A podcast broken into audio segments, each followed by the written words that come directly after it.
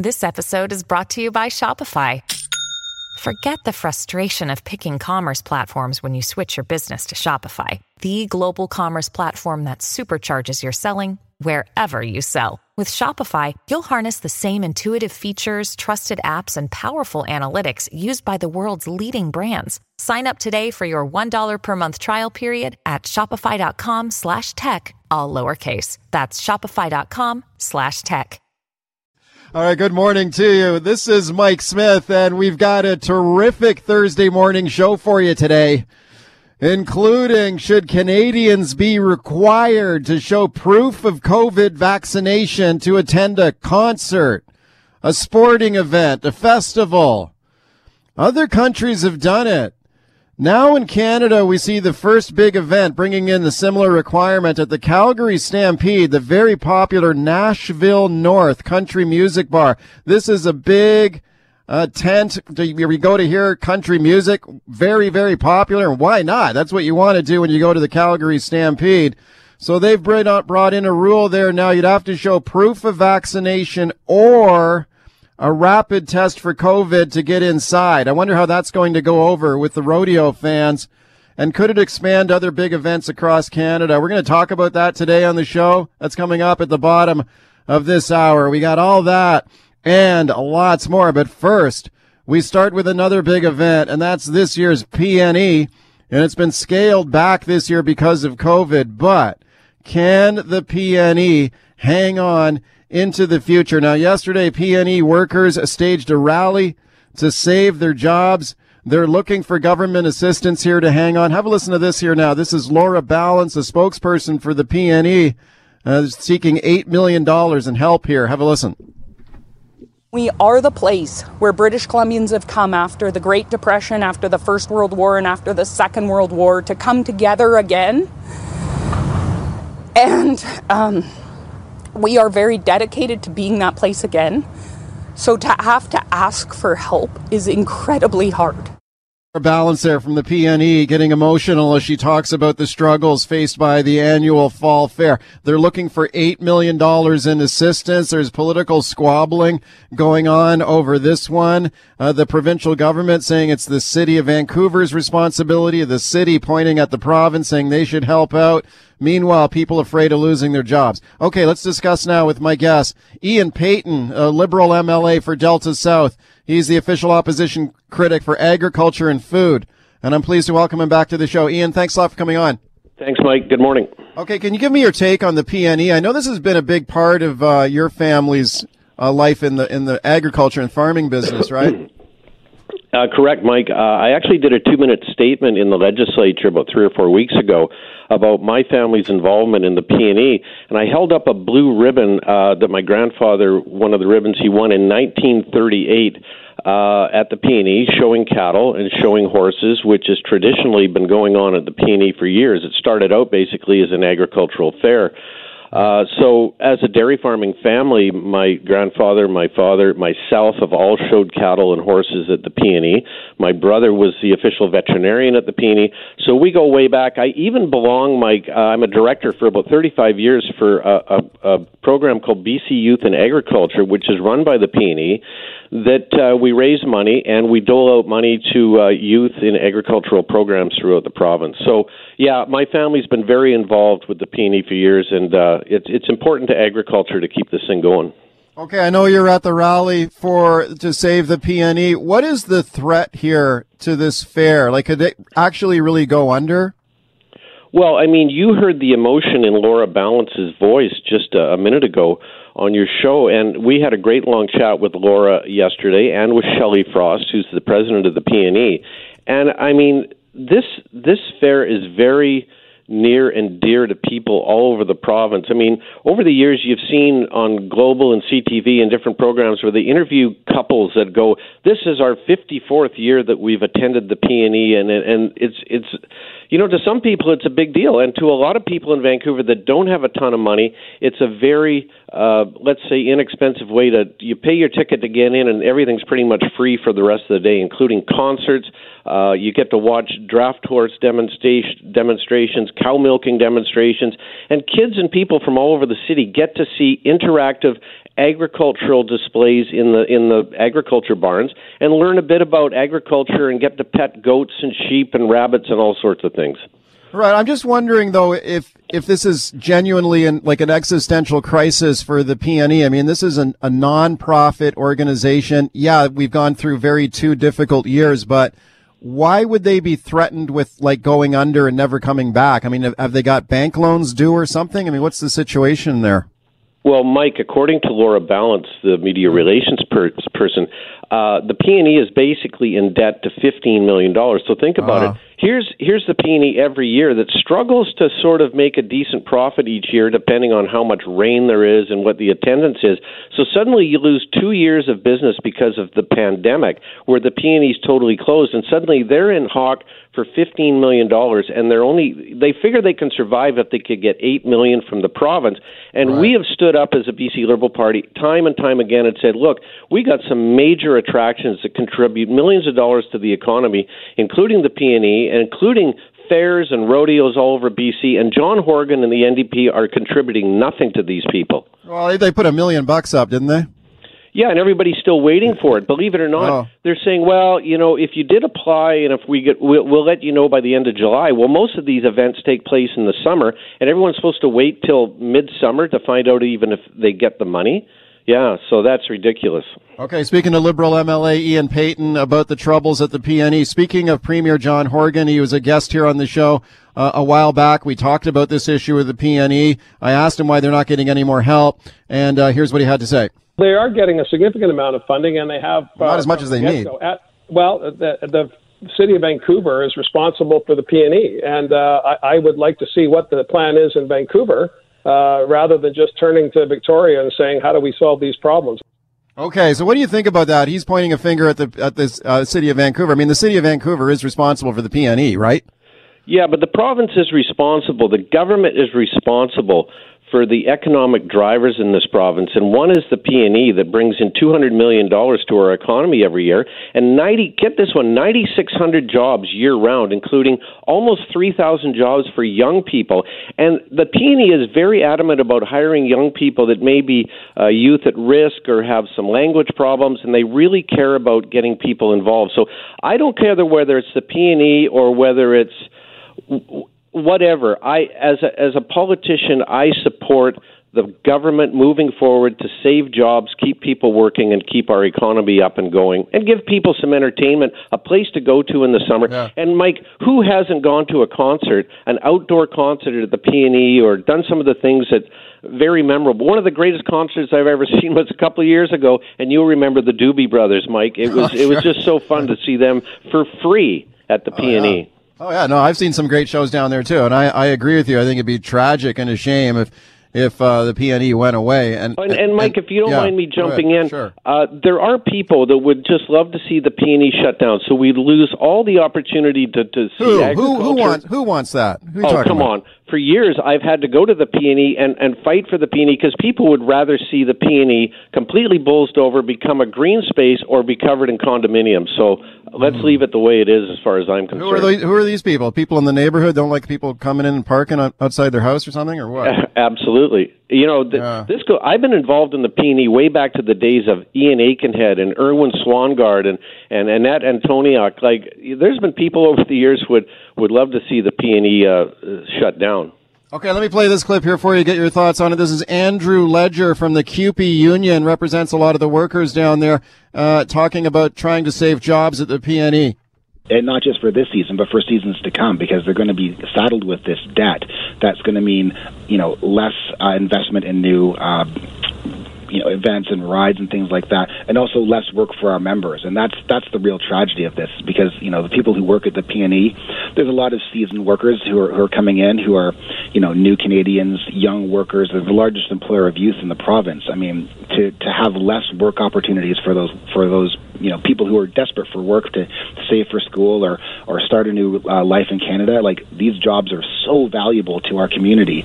Okay, that's the uh, representative of the union down there trying to save jobs at the PNE. Bottom line, Ian Paton, you're you're calling on the BC government what to put the eight million dollars on the table. Correct? Well, absolutely, Mike. And I mean, come on, this NDP government, they we when we lost the election in 2017, we left them with a 2.7 billion dollar surplus. Now they've created about a 10 billion dollar deficit. They're throwing around money like it's monopoly money, and we're now just you want them mil- to throw around more money. Eight million dollars is, you know, in the long run to save an iconic uh, uh, main attraction such as the PNE. The way they're spending money, eight million dollars wouldn't be the end of the world to save the PNE. Ian Paton, thanks for coming on today. Anytime. Thanks, Mike. All right. Got a little Calgary Stampede music there. And when the Nashville North venue opens tonight at the Calgary Stampede, it will be the first major venue in Canada to require proof of vaccination or a COVID 19 rapid test before people are allowed inside. Now, Nashville North is a country music venue at the Calgary Stampede. Very large, very popular. And why not? It's a great place. People love going there for they got big crowds, live music, and they will have the first restrictions of this kind in Canada. A proof of vaccination to be shown at the door, or you have to take a rapid test and, and test negative for COVID to get inside. I wonder how this is going to go over with the rodeo fans. I'll take a listen to this now. This is Jim Laurendeau, Vice President of Park Planning at the Calgary Stampede. For Nashville North only, in partnership with 19 to 0, uh, thanks to Dr. Who's leadership, we are announcing today that we will require guests to show proof of vaccination or take a free rapid test to gain entry again to Nashville North. Okay, Nashville North opening tonight at the Calgary Stampede. All right, should other big venues and events across the country do the same thing? Sporting events, concerts, music festivals, should you be required to show proof of vaccination to get in the door? Let's discuss now with my guest, Amir Attaran. Amir is a professor of law and medicine at the University of Ottawa, and I'm very pleased to welcome him back to the show. Amir, thanks a lot for coming on. Thanks so much for having me. Okay, Amir, what do you think about the Calgary Stampede and what they're doing here at the Nashville North venue? Look, I, I have mixed feelings. I think they've set a good precedent by saying, unless you do your part for public health, you're just not getting in. You, you cannot attend this event unless you do your part for public health. That is the right thing to do. But I think their measures are pretty scientifically weak. They're allowing in people who have had only one dose of vaccine, which is, No.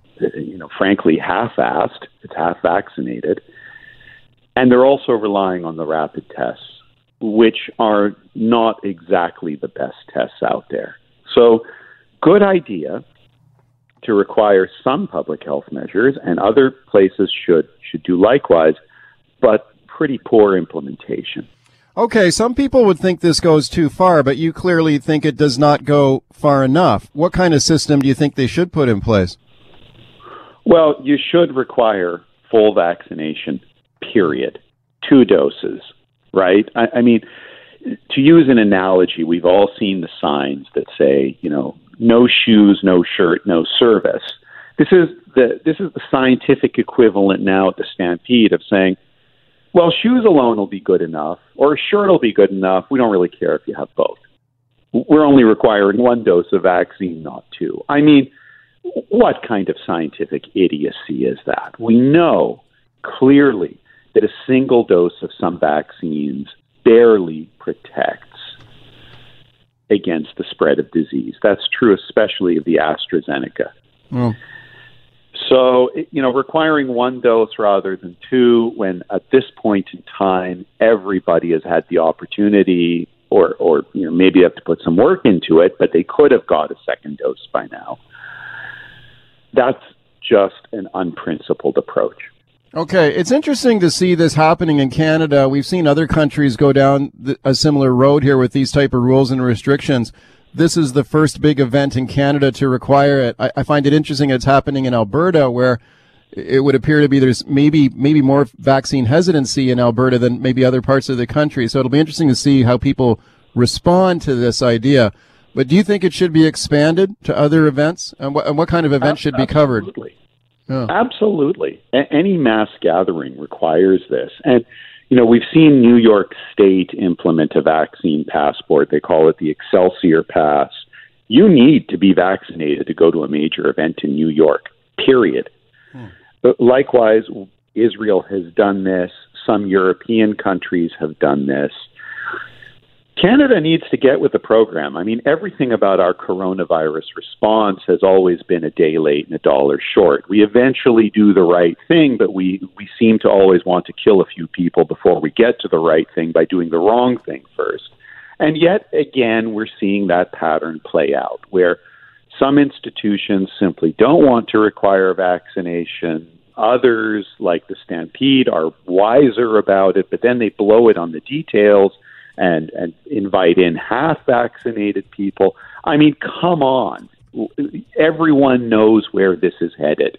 You're going to need to be fully vaccinated for for the purposes of being a full participant in society. This is okay. obvious. Well, why are I, we fighting it? I'm not sure it's heading in that direction. Actually, when you when you take a look at some of the comments that have been made by uh, Prime Minister Justin Trudeau and other federal officials, they didn't seem really thrilled with this particular idea. And of course, you're going to get the arguments around personal freedoms and civil liberties. And I suspect something like this is going to be challenged in court uh, at some point. Like, it what would what do you say to those concerns? Look, in court, it wouldn't stand a chance. You don't have a right. You just don't have a right to threaten the health of others. Period. And an institution like the Stampede, it's not the government, it's a private event private clubs have always been able to decide who they let in and who they don't. This is nothing new. So, I mean, let the people who want to challenge it in court waste their time and money. They'll come out of it looking like fools. I say that as a lawyer and law professor, as well as a scientist uh, and immunologist. Go ahead and fight it if you want, but you're going to lose. And and so far in this pandemic, things have been moving in one direction towards greater vaccination. They're not going to move backwards. It's not going to happen. Do you think that there's any risk of, at a time when we have, uh, I would say, a minority of the population that are hesitant or worried, or they're, you know, small hardcore anti-vaxxer portion of the population, but some people are just simply hesitant or worried about taking the vaccine.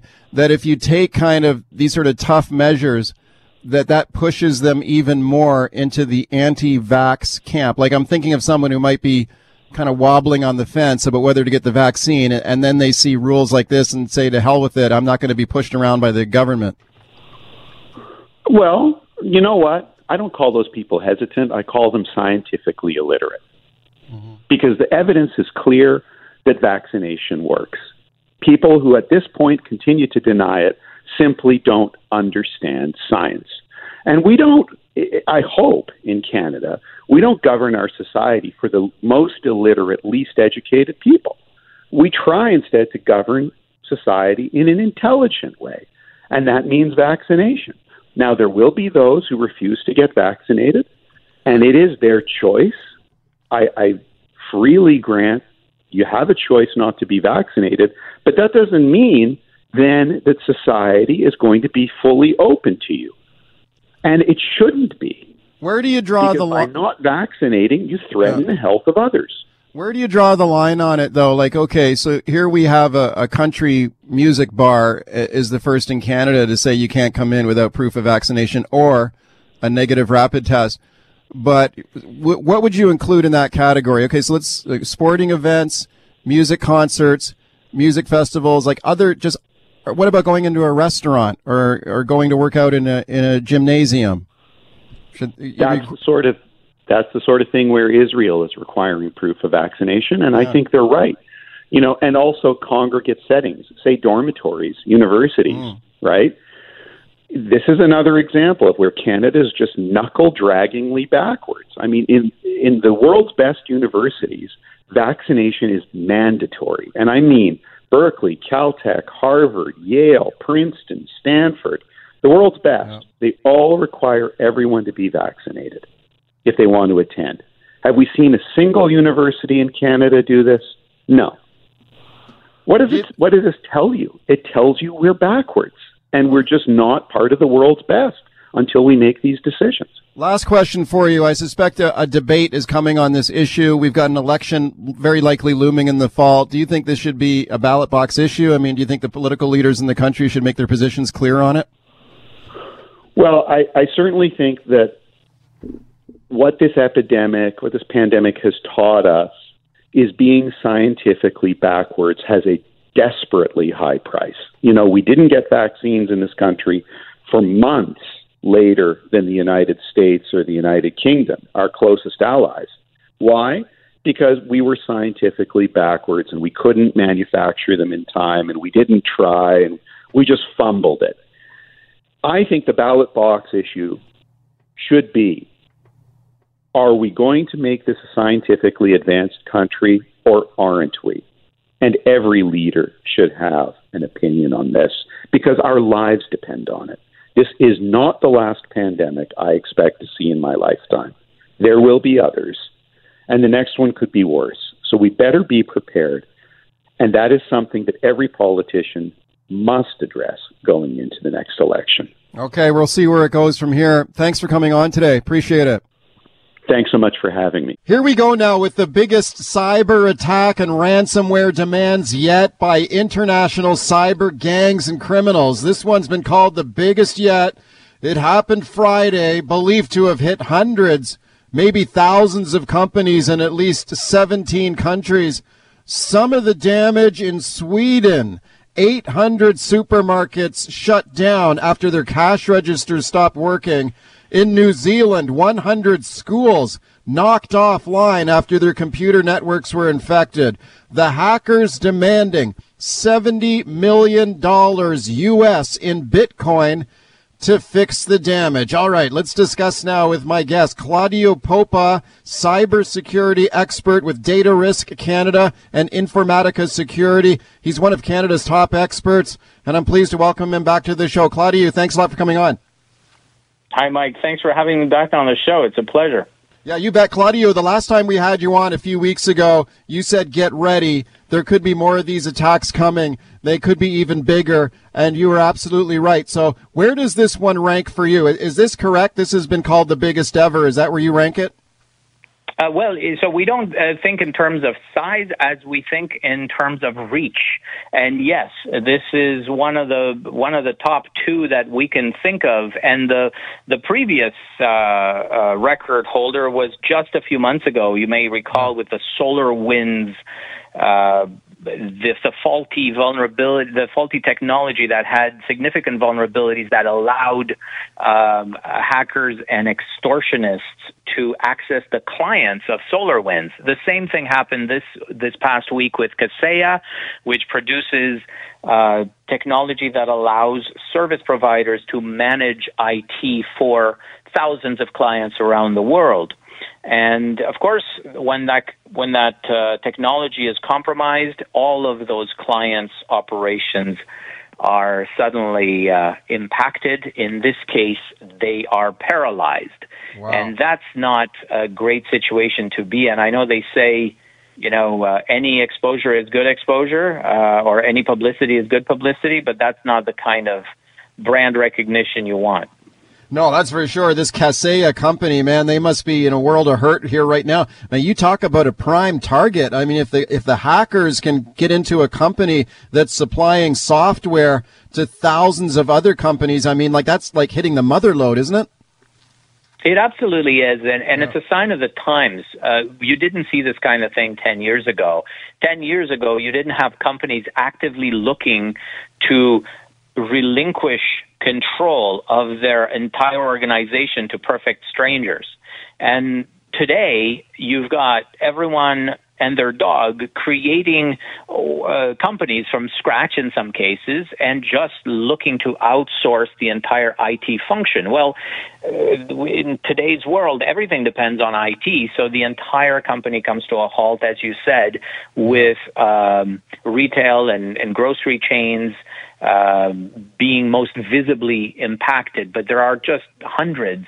Uh, I think an estimated 1,600 uh, company at last count, but that was Kaseya itself that was uh, estimating this, and they also added that they have 37 or 38,000 uh, clients. So no one actually knows the extent, the full extent of this uh, uh, of this cyber crime. I want to say. Okay, unbelievable. So you got hundreds, who knows, maybe thousands of companies impacted here, and then the ransom demand comes next to undo the damage. Have any of these companies actually paid the ransom? Do we know?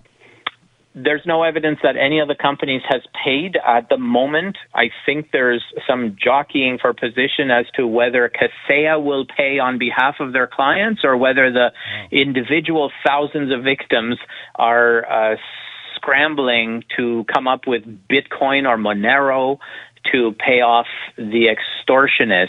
Either way, it's a huge mess. And as you can imagine, the insurance companies involved are uh, terrified, quite frankly, because so many uh, extortion attempts that need to be uh, addressed need to be covered. You're, we're in a situation where the insurance industry has said that the, the costs for uh, policies are going to skyrocket this year because so many companies are negligent in how they adopt security and they just rely on having a an insurance policy to to to uh, to cover them. Uh, so many insurance companies are impacted as well as a secondary uh, victim of this large scale event, not to mention the personal information of all the customers of all these thousands of clients, like those grocery chains that you mentioned, yeah. that, uh, that are really the victims here because their personal identities uh, tend to be stolen and exploited l- years after the fact. Has Canada been hit at all in this attack? Uh, yes, uh, Canada has been hit. Uh, we've had reports of a number of companies that uh, have reported to us that they were using uh, Kaseya technology and uh, and that they've had uh, significant impact as a result.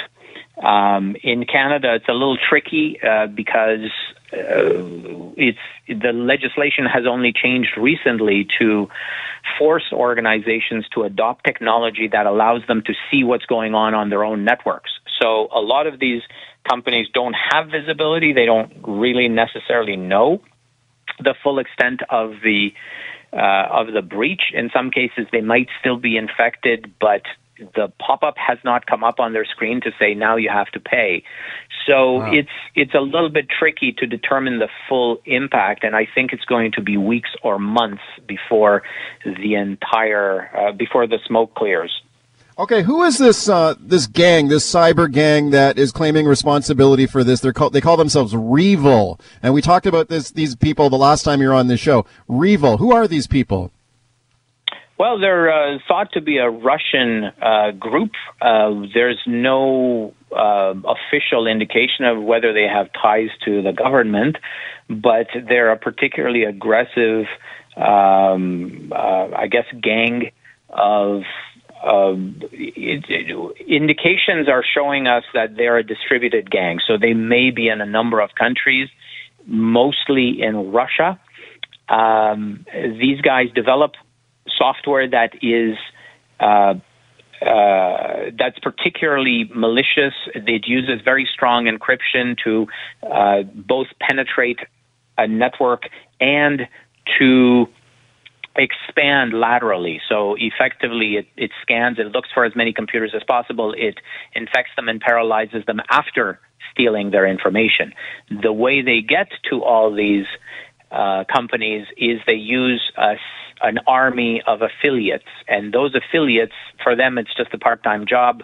They send out spam messages to any number of lists that they can get their hands on, and if people click on links, all it takes is one click, and it can infect the entire uh, company.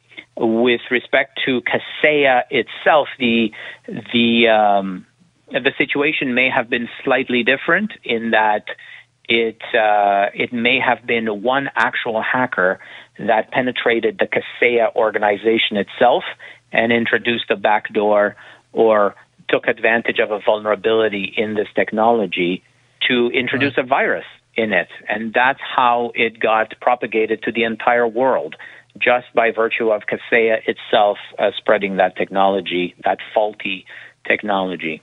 Okay, Claudio, the last question for you. When your clients come to you, if they've been infected by one of these ransomware attacks, how do you, what do you advise them to do? Do you advise them to pay the ransom or, or not? Um, if the company is paralyzed and they cannot recover by their own means within a couple of days, then they don't really have a, a choice but to pay the ransom. Uh, otherwise, they go out of business.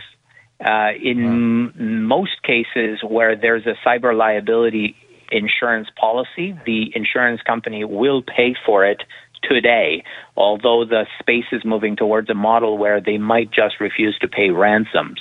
But today, if if you're covered by insurance, then you may be all right. Uh, but it still may take one or two days to recover all of that data because it needs to be decrypted once you purchase the key from these criminals. So it's a pretty big mess all around. And it serves to remind Canadian companies that they should not outsource willy nilly their entire IT operations to strangers who have way too much access, and obviously they can have a, a huge impact on uh, on the business as a whole. Not to mention the customer's information. Okay, man, these hackers getting more brazen, more bold, it seems, by the day. Claudio, thank you for coming on. I suspect we'll have you back on in the future when the, when the next one hits. Appreciate your time today. My pleasure, Mike. Okay, Claudio Popa there, cybersecurity expert. He's one of the top experts in Canada. A lot of pressure on the Joe Biden administration in the United States to get to the bottom of these continuing ransomware attacks. A lot of fingers being pointed at the Russians, this cyber gang that's claiming uh, responsibility for this latest massive attack based in Russia. Here's uh, U.S. President Joe Biden uh, commenting on this. First of all, we're not sure who it is. The uh, director of the intelligence community give me a, a, deep dive on what's happened, and I'll know better uh, tomorrow. And if it is uh, either with the knowledge of and or a consequence of Russia, then I told Putin we will respond. We're not certain. The initial thinking was it was not the Russian government.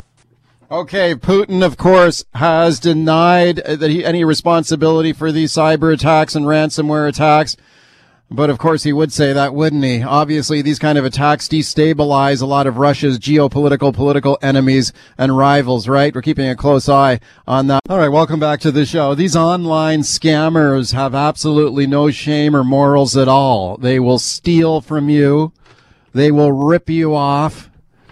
They don't care how vulnerable or desperate you are. You are just a target to them. As a matter of fact, the more vulnerable you are, the bigger the target you become. Check this one out now.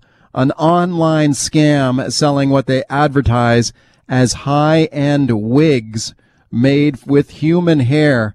Cancer victims, especially vulnerable to this scam. Imagine having cancer, you lose your hair from radiation treatments, and you get targeted by an online scam like this. This is about as low as it can go. Let's check in with Karla Laird now from the Better Business Bureau, and they are warning people about this scam. Karla, it's nice to have you on again.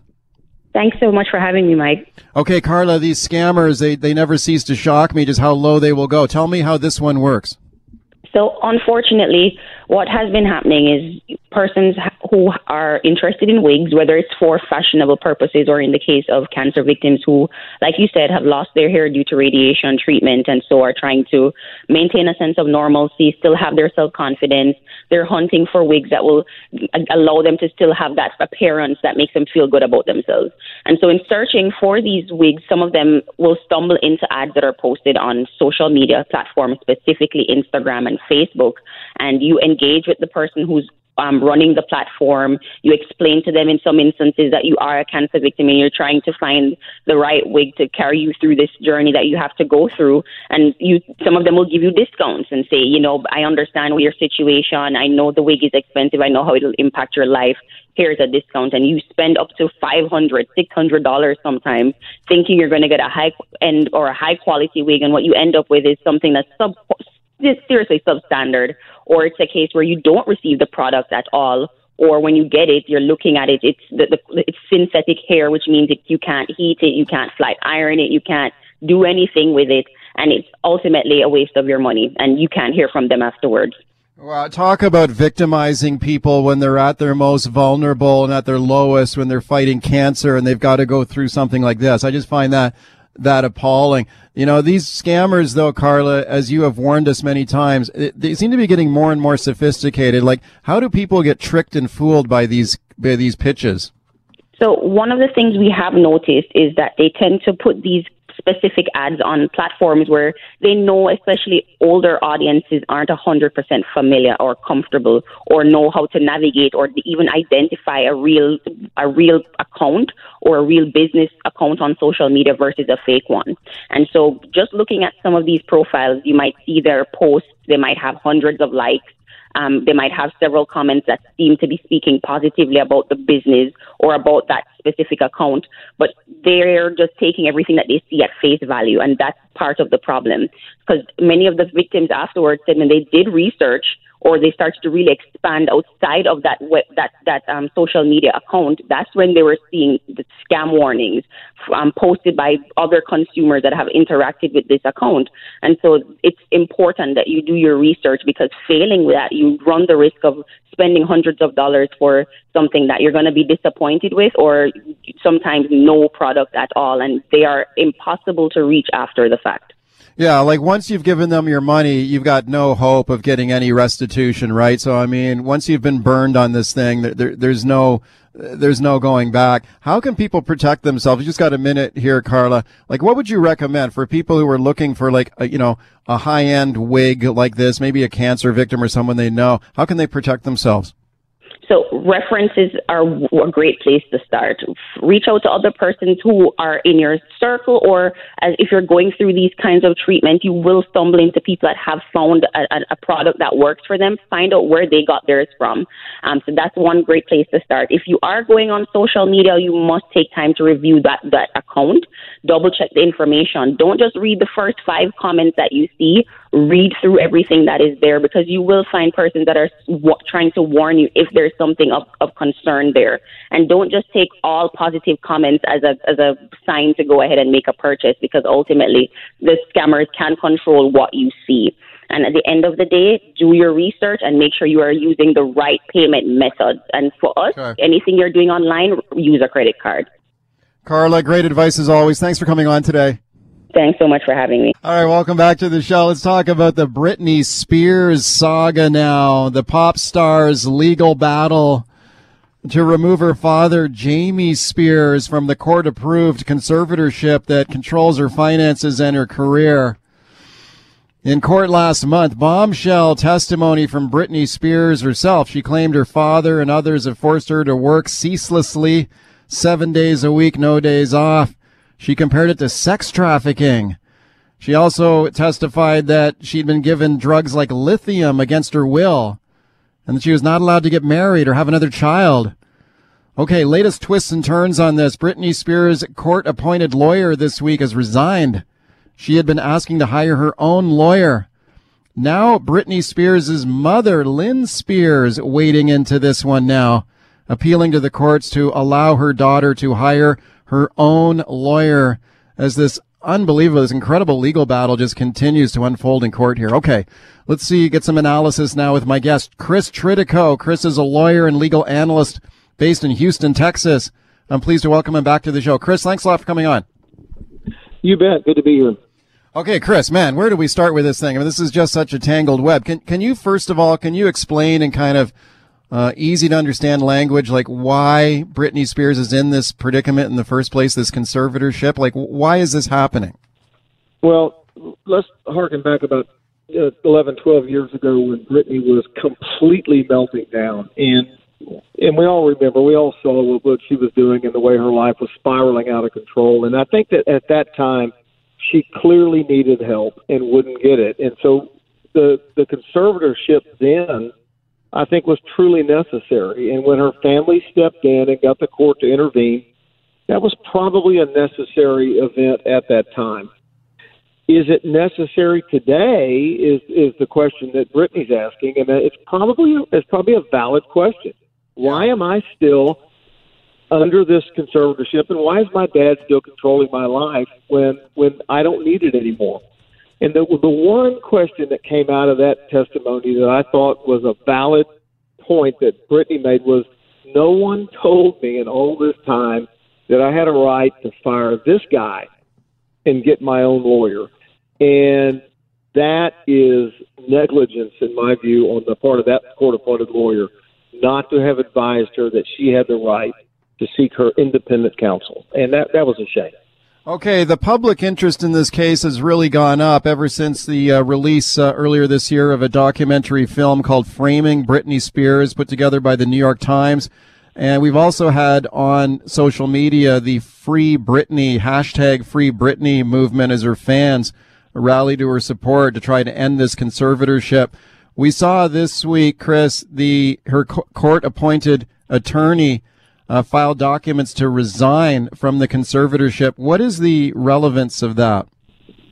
Well, the, the relevance of that, I think, is the, is her pointing out that he had never given her the absolute advice that she should have gotten. That she had the right to seek independent advice he was appointed by the court. But when you're appointed by the court, your duty is not to the court, it's not to her father.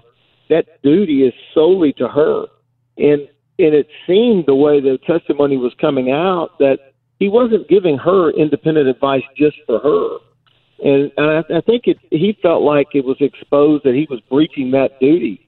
And at that point, he had a do he has a he has an obligation to withdraw and let her get independent advice that will benefit just her. I think he did the right thing finally.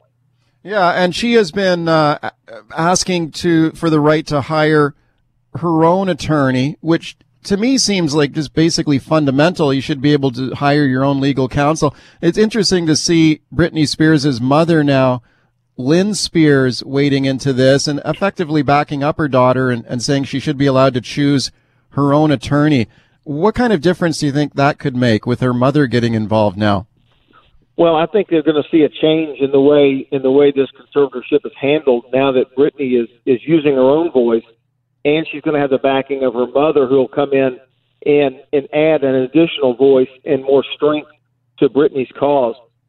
And this idea that that she's got this IUD forced on her, and and and, and they're saying you can't have a, another child. Yeah. Uh, this, this is this is this is just in opposite of what we of, of what we live by. And if, if anybody's not offended by by a father saying you you are not allowed to have a child, I, I don't I don't understand. It's, it's why I don't practice law in foreign countries like California.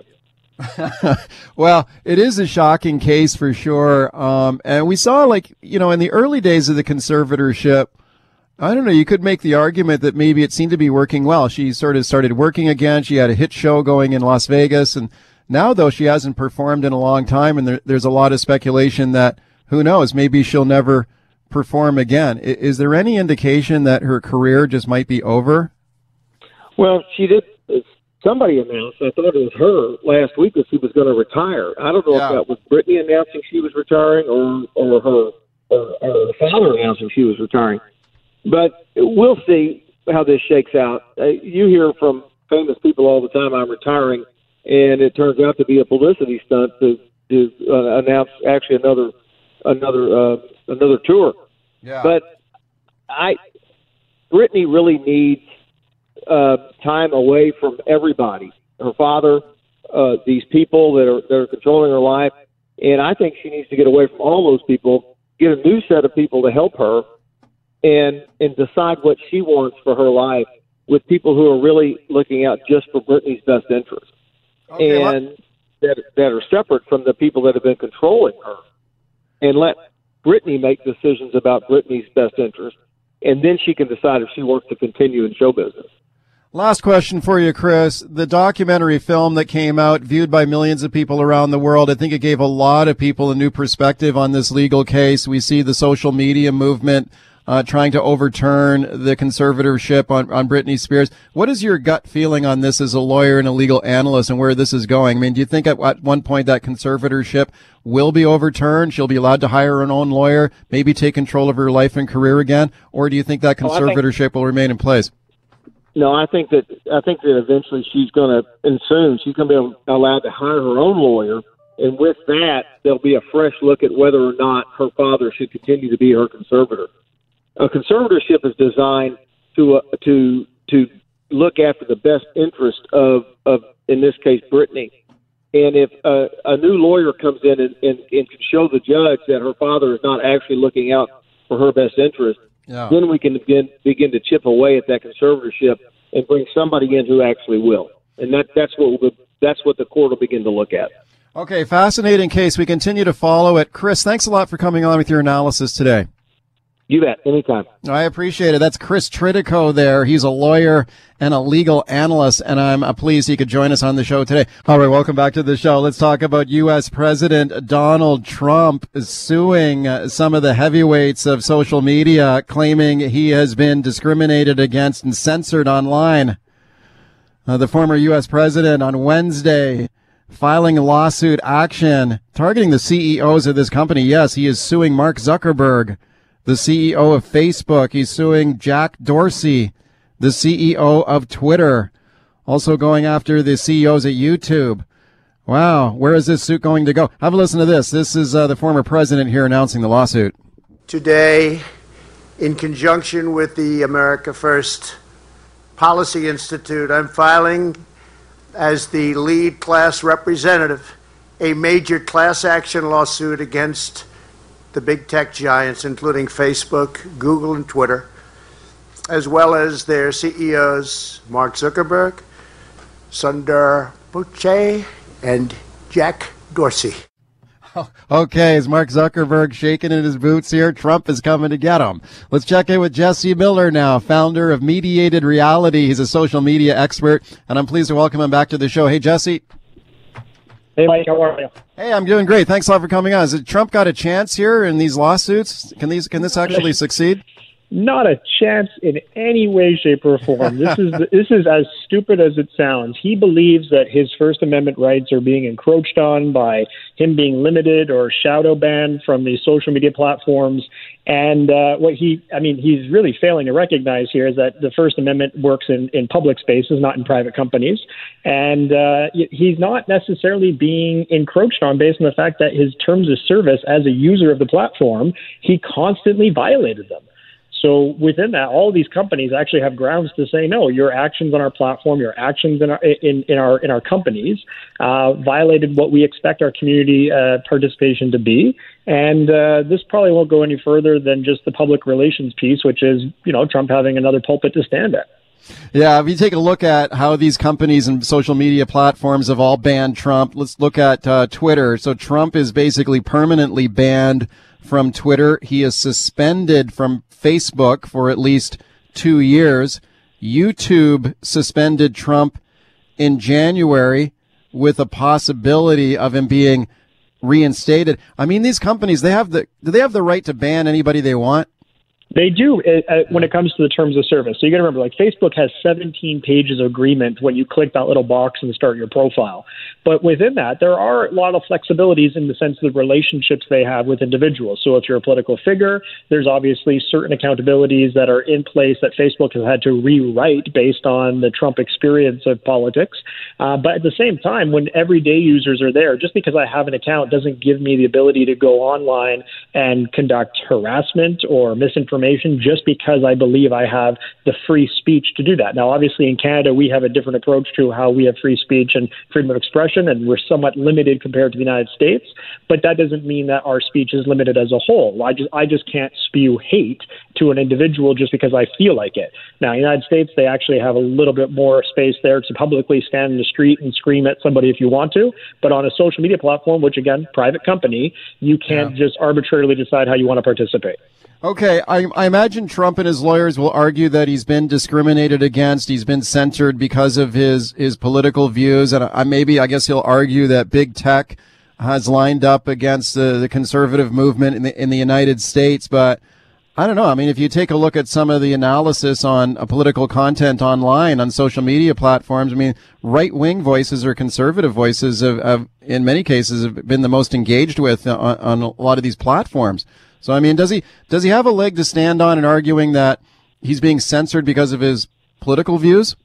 Uh, partially, and maybe. I mean, the reality of it is, is that you should have the ability to have a political opinion on these platforms. The reason that he's been suspended or removed have nothing to do with so much as politics, but his ability to engage with his audience and get his audience all kind of riled up and then storm a Capitol. Uh, and that's really what this is. I mean, he was banned essentially from the events of the Capitol riots on January 6th. But the reality of it is, is that yeah, we are seeing individuals who believe that their rights to opinion are being encroached upon. And in that space, if you are a political figure who has the ability to get an audience all riled up, that's where social media websites are actually looking to see what the responsibility is as a platform that's hosting the individual. So we saw it traditionally with media. We saw news agencies that would decide how they were going to give somebody an opportunity to converse with the public, but it wasn't a two way street. And that's where this issue is kind of coming down to a point where we have to reframe what free speech looks like. All right. Speaking of Jesse Miller about Donald Trump's lawsuits against Facebook, Twitter, YouTube, I suspect Jesse that you are correct that this would be a hopeless cause for for Trump, but I also suspect Trump probably knows that, and this has more to do with sort of fundraising or or elevating his profile, maybe for another run run at president. And I don't think it's necessarily just because of the clarity of the terms of service, but I think there's case law here too, right? Like Facebook and Twitter, YouTube uh, I, they've all, I think they've, uh, they've already been sued for this kind of stuff. I mean, people have tried to sue them before saying, you censored me. You've been unfair. I was unfairly kicked off of these platforms. And I think they've pretty much won every case. Very not? much, yeah, they have. They've actually gotten to a point where the, the courts won't usually see uh, these kind of lawsuits even get to them because it won't it won't uh, be invited into the court process. But what's interesting here, and to your point of fundraising, is that you are seeing an actual calculated effort by the Republican Party right now to kind of fall in line with him calling for his free speech to be kind of addressed. And right now, across the board, whether it's in Congress or the Senate, you are seeing GOP members who are positioning conversation with fundraising. So a fool and their money is usually separated pretty quickly with the right uh, individual, and Trump has always been good at getting fools to line his pockets. Yeah, I, I think Trump wants to run again for, for president, and maybe that's what this is about. You know, just say the big tech companies are against him. So to fight back, you should join with me as we continue to, to fight back. Uh, but if you take a look in like social media, these platforms have been criticized from a lot of different areas. Uh, for some of from on the left have criticized them for not doing enough to to curb harassment online or hate speech online. Where do you think this is going uh, in the United States in terms of increased regulation and oversight of these uh, platforms? It's such a slippery slope because one, we do want to see a safer place for people to come together and engage, and we obviously don't want to see people having to live their life in fear online. But then there's the other side of it of what does free speech limitation look like on a social media platform? And the thing is, we can't have it both ways. It does have to become a, a middle ground. And so if we accept the fact that somebody should be allowed to go online and not be harassed or doxxed or or just ridiculed just because they have an opinion, um, the other side of it should also be that you shouldn't necessarily be able to go online and just expose whatever you want to say. So within that, we do need better moderation. We do need better community oversight. And to be fair, I'm a big advocate at the end of the day for a, certain aspects of social media having gating. And so if you are going to be an individual online, you have to basically verify who you are as equally as you would standing in a, a town square and saying, here's my name, here's what I have to say, and be held accountable to what you do in that space. Jesse, thanks for your take on it today. Appreciate it. Thank you. I appreciate it, Mike. Uh, okay. Thanks a lot. Jesse Miller there, mediated reality. He is a social media expert and analyst. Appreciate his time today. All right. Welcome back. Let's talk about the devastating fire that consumed the village of Lytton last week. The cause of the fire still under investigation. Residents of Lytton uh, being allowed to return to the scene there tomorrow on a bus tour. You heard some controversy about that on our newscast. Uh, meanwhile, the investigation continuing into what caused the fire. Let's discuss now with my guest, Liberal MLA Jackie Tegart. She represents Fraser Nicola in the BC legislature. I'm pleased to welcome her back to the show. Jackie, thank you for coming on once again. Thank you for inviting me. Yeah, my sympathies to everyone who's been affected by this uh, in your riding. And I know you had an opportunity to do a flyover over Lytton this week, right? Was that on Wednesday? Uh, it was actually on Tuesday. Tues- yeah. Tuesday, Tuesday, right? Can you can you just put that into words? What was that? What did you see up there? Um, it's hard to put into words, and and it is absolutely incredible to look at what fire can do. Um, the the community is absolutely leveled, and there are a few buildings standing, but it is like a war zone. And it, you look at it and you think about how hot that fire burned, and how fortunate we are that people were able to get out with so little notice. Um, it, it's absolutely incredible. Yeah, no, it really is. I mean, we'd heard that, but it was 90% of the village had been destroyed uh, in the fire. Those some of the early estimates. Is that, is that what it looked like to you from the air? Certainly did. And, you know, um, as you're thinking about it, you think about um, no post office, no village office, no RCMP station, no ambulance station, no store, um, no houses, it, it, no medical services. It is absolutely incredible um, what's going to need to be supported as we move forward. And I am absolutely amazed at the resilience of the people of Lytton and how anxious they are to um, get together and to um, look at the, what the next steps are. It is truly a tragic situation. It must have been a shocking thing to, to fly over and look at the devastation caused there. Um, two confirmed fatalities in the fire so far. I mean, has everyone been accounted for, to your knowledge? It's my it's my understanding. I, I spoke to the mayor yesterday, and it's my understanding from him that um, they've done um, a site to site search. Um, I've heard no different than uh, the two that have been uh, confirmed, and I'm extremely hopeful that um, everyone else is safe. Wow, uh, that's some reassurance to hear there because I mean, two deaths is too too many, of course, and everyone will grieve for the two lives that were lost. But if it turns out that no one else was was killed in this, I, I think maybe we can be a, a bit grateful for that because, as you mentioned, people had very little warning. Like, what are you hearing from from the residents in terms of? I mean, people ran, fled for their lives on moments' notice here. Yes, I'm I'm hearing incredible stories of bravery, uh, stories of helping each other out, um, just um, being stunned um, when they got away from the fire and down the road, and uh, the the building they were meeting their family at was on fire, and they had to move on. So it's been a particularly tragic uh, situation. Uh, traumatic for everyone who's been a part of and um, you know the the controversy over um, people going back in and um, that being provided by the TNRD. I think everybody's at a different um, stage in their in their process, and for people who feel a need to go back in and actually see what is left, um, I think the TNRD is doing the best they can. I've talked to Interior Health and the TNRD to ensure that there are um, there are counseling services for people who are um, taking part, and perhaps for those who aren't taking part, because people are traumatized, yeah. and um, you know, it, it. I know for people in the whole region, it brings back 2017 and 2018, and um, as soon as you see smoke, everyone gets that feeling. And, and we had devastation during those years also. And um, I think that, that the TNRD has done an excellent job of trying to make sure that uh, everyone's accounted for, that processes are in place. But they also have to ensure that the community is safe for people to go into.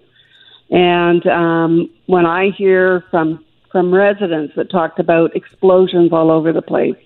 And, um, you know, hydro needs to go in. We need to look at water, water sources and we need to look at, um, you know, basic infrastructure like uh, water, sewer, water and sewer particularly. So it's, it's, there's a lot of work to be done, but there's a lot of people um, who are on top of this also.